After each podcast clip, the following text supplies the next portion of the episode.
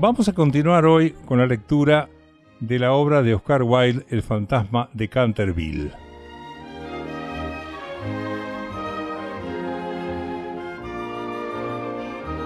A la mañana siguiente, cuando la familia Otis se reunió para desayunar, discutieron el tema del fantasma con cierto detenimiento. El ministro estadounidense, señor Otis, se molestó un poco, como es de suponer, al descubrir que su obsequio no había sido aceptado. No tengo el menor deseo de ofender personalmente al fantasma. Debo añadir que teniendo en cuenta el tiempo que lleva en esta casa, no creo que sea cortés tirarle almohadas, dijo mientras los gemelos contenían la risa. Pero, si insiste en rechazar el uso del lubricante sol naciente, tendremos que privarlo de las cadenas. Será imposible dormir con ese barullo por los pasillos. Durante el resto de la semana no fueron molestados por el fantasma. Suscitó sí alguna atención la continua reaparición de la mancha de sangre en el suelo de la biblioteca. Esto sí que resultaba extraño, porque el señor Otis en persona cerraba la puerta con llave por la noche y las ventanas quedaban bien atrancadas. El camaleónico color de la mancha también generó comentarios. Algunas mañanas era rojo, casi óxido, otras vermellón, a veces púrpura brillante, y un día, cuando bajaron a rezar en familia, según el rito sencillo de la iglesia episcopal, la encontraron de un destellante verde esmeralda. Naturalmente que estos cambios los divertían muchísimo, y cada noche se hacían apuestas sobre el tema. La única persona que no participaba en la broma era la pequeña Virginia, a la que por algún motivo ignorado le afectaba profundamente ver la mancha de sangre. Incluso estuvo a punto de llorar la mañana en que apareció Verde Esmeralda. El domingo por la noche, poco después de retirarse todos a dormir, se vieron repentinamente alarmados por un impresionante estrépito. Corrieron por las escaleras rumbo al recibidor, donde descubrieron que una antigua y enorme armadura se había desprendido de su soporte y había caído el suelo de piedra, mientras que sentado en una silla de alto respaldo, el fantasma de Canterville se frotaba las rodillas con una expresión de horrible dolor en el rostro. Los gemelos, que portaban siempre sus cerbatanas, le dispararon dos proyectiles con una puntería que solo se consigue tras una continua práctica contra un maestro, maestro de escuela. Al mismo tiempo, el ministro norteamericano lo encañonaba con su revólver y le gritaba según las más puras normas de la etiqueta californiana: ¡Manos arriba! El fantasma se incorporó con un salvaje alarido y se escabulló entre ellos cual neblina, apagándose al pasar la vela de Washington Otis y sumiéndolos en la más completa oscuridad. Al llegar a lo alto de la escalera se recuperó y los obsequió con su célebre carcajada demoníaca. Esta, en más de una ocasión, le había sido de gran utilidad. Según contaban, le sirvió para que en una sola noche la peluca de Lord Raker se llenara de canas, y desde luego fue la causa de que tres institutrices francesas de Lady Canterville se despidieran antes de concluir el primer mes. La horrible carcajada retumbó y una y otra vez por el viejo techo bovedado. Apenas se había extinguido el espeluznante eco cuando se abrió una puerta y apareció la señora Otis con una bata azul celeste y le dijo Lamento decirle que no está usted nada bien de salud. Por eso le he traído un frasco del específico del doctor Dobel. Si lo que tiene usted es una indigestión, ya verá que bien le sienta. El fantasma lanzó una mirada feroz y se dispuso a transformarse en un enorme perro negro, hazaña que le había conferido merecido renombre y a la que el médico de cabecera había atribuido el permanente estado de idiotez en que había caído el tío de Lord Canterville, el honorable Thomas Horton. Sin embargo, cuando escuchó el sonido de pasos que se aproximaban, desistió de su despiadado propósito y se contentó con volverse ligeramente fosforescente, desvaneciéndose después con un profundo gemido de ultratumba, justo cuando los gemelos le daban alcance. Al llegar a su cuarto, se desmoronó y cayó con una violenta agitación. La vulgaridad de los gemelos y el ingenuo materialismo de la señora Otis eran, desde luego, extremadamente molestos.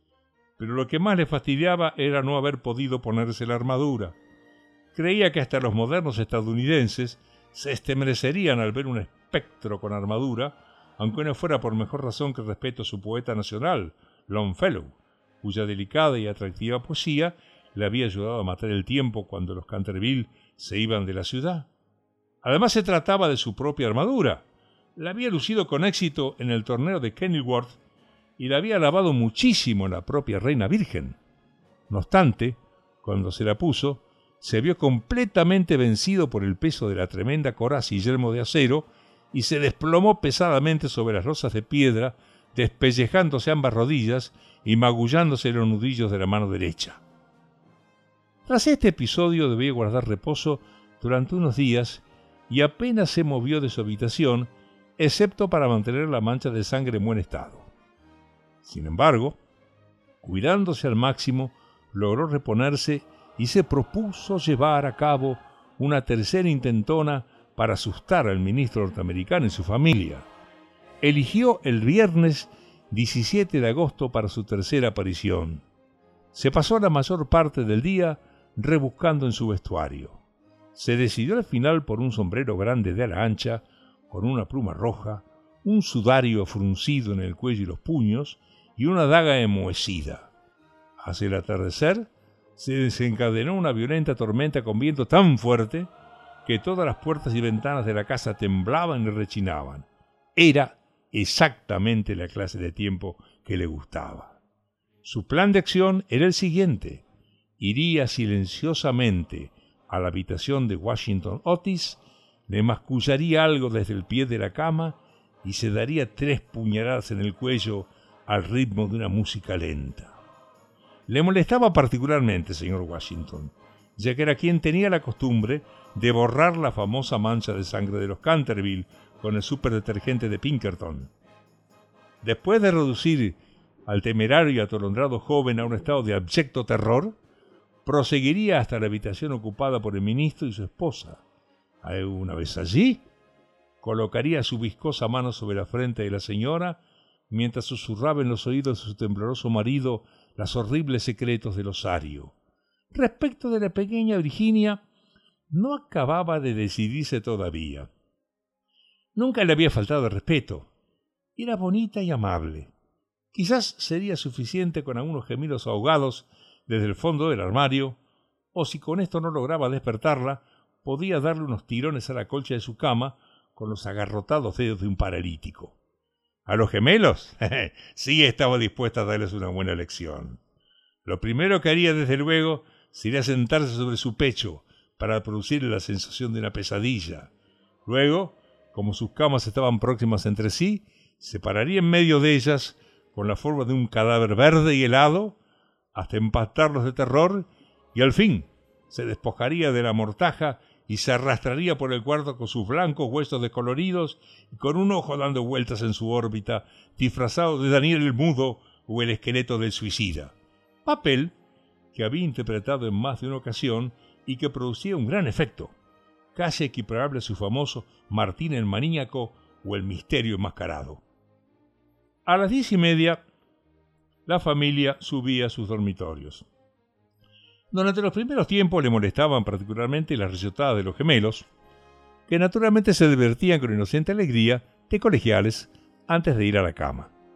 A las once y cuarto todo estaba silencioso y a dar la medianoche se puso en camino. Un búho picoteaba los cristales de una ventana. El cuervo graznaba en medio de la noche y el viento aullaba como perro triste alrededor de la casa. Pero la familia Otis dormía ajena a su destino.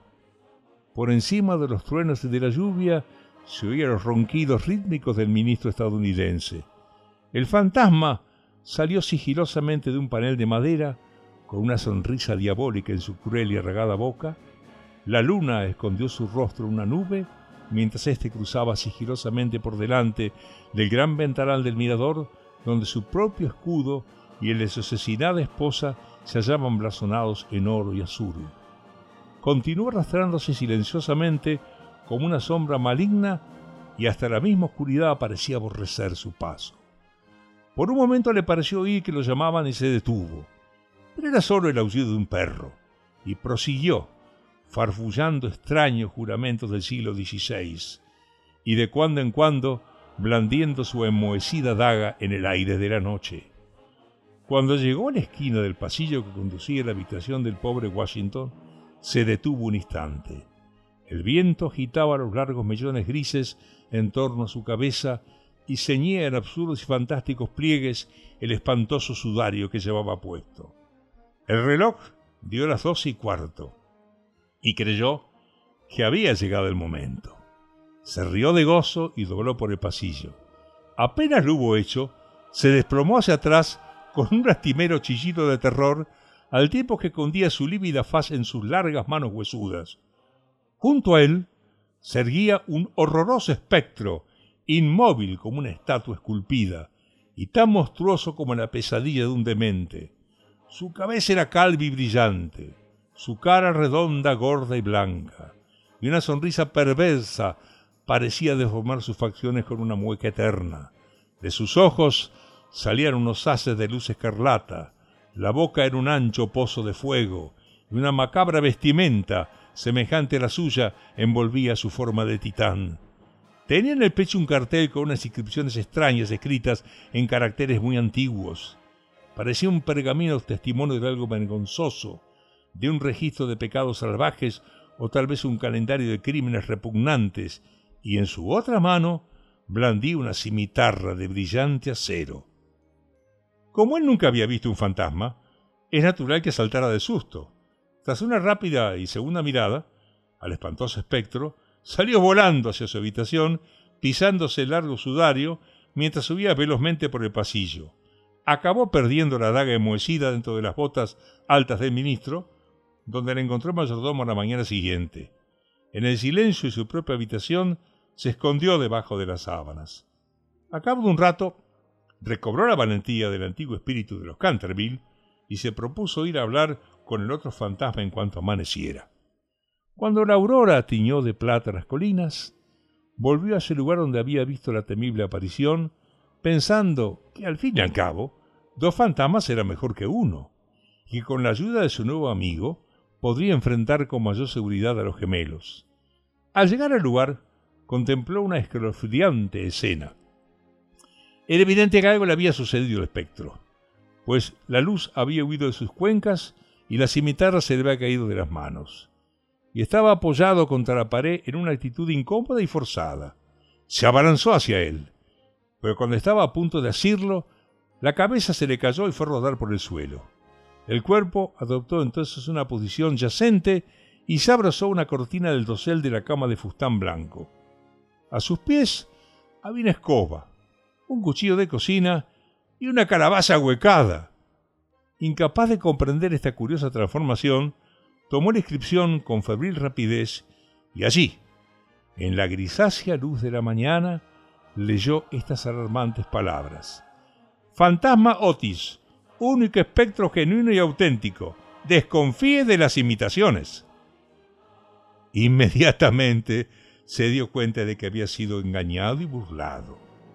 La vieja mirada de los Canterville brilló en sus ojos, apretó sus desdentadas encías y elevando sus secas manos por encima de la cabeza, juró, según la pintoresca terminología de la vieja escuela, que cuando el gallo hubiese tocado por dos veces su alegre clarín, se desencadenarían sangrientos hechos y el crimen andaría suelto con pasos sigilosos.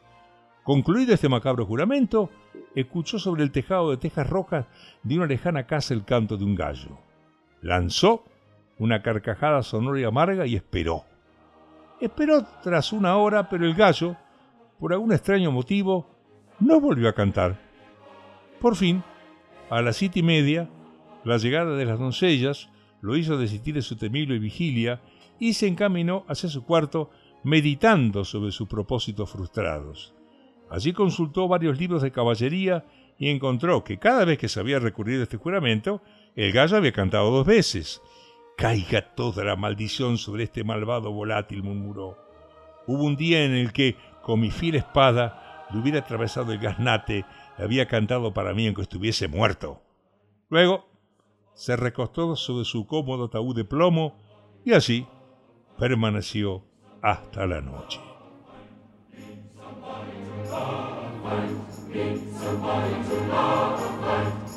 somebody to love, like, need somebody to love.